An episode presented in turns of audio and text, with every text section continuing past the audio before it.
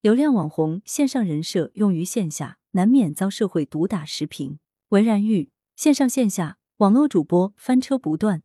青海海东市一主播以采挖濒危植物水母雪兔子，经网友举报后，警方介入调查，并迅速锁定嫌疑人。河南漯河某女子染发后拒不结账，并悍然自称是大网红。作为流量宠儿，某些网络主播或约网红博主一再表现出惊人的无知无畏。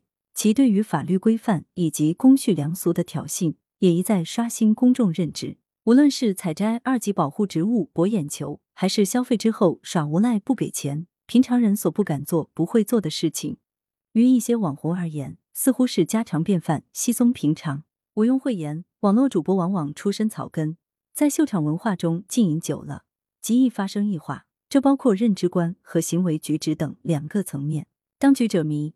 但在局外人看来，某些闹剧背后的逻辑是显而易见的。所谓网络红人，鱼龙混杂，为了争夺注意力资源，有的网红无所不用其极。他们会不断寻找素材，不断追求爆点，不断制造抑制性和强刺激，久而久之，也便越发哗众取宠，剑走偏锋了。在谁玩的越大、越嗨、越野，谁就能获得越多关注下。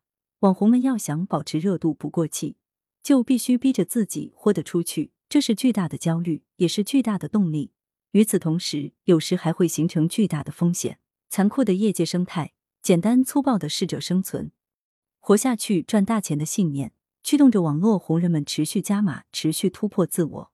比如，去到更偏远的地方，拍到更罕见的镜头，去做更惊险的事情，说更语不惊人死不休的台词，渐渐的，也就从打擦边球滑向了铤而走险的不归路了。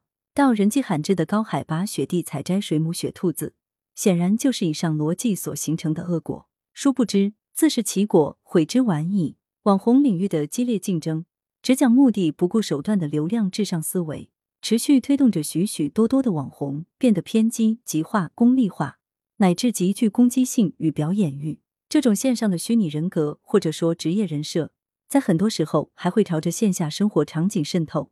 甚至会直接影响网红的真实人格。某些大网红习惯了在直播间被粉丝们捧着、惯着，快速膨胀，整个人飘飘然不知所指。到了日常生活中，也是一副自我中心、狂悖嚣张的架势，难免要被社会毒打一番。如果把网红视作一份职业来理解，这无疑是一份自雇职业，没有体系化的培训、归属、晋升体系，完全是自己摸爬滚打杀出一条路。这条路艰辛不易，有人出师未捷，半路折戟沉沙；有人抱得大名，赚得盆满钵满。但无论如何，生意就是生意，演戏就是演戏。要是太把自己当盘菜，活在戏里出不来，多半是要自己折进去的。羊城晚报时评投稿邮箱：wbspycwb 点 com。来源：羊城晚报羊城派。图片：视觉中国。责编：付明图，孙子清。校对：赵丹丹。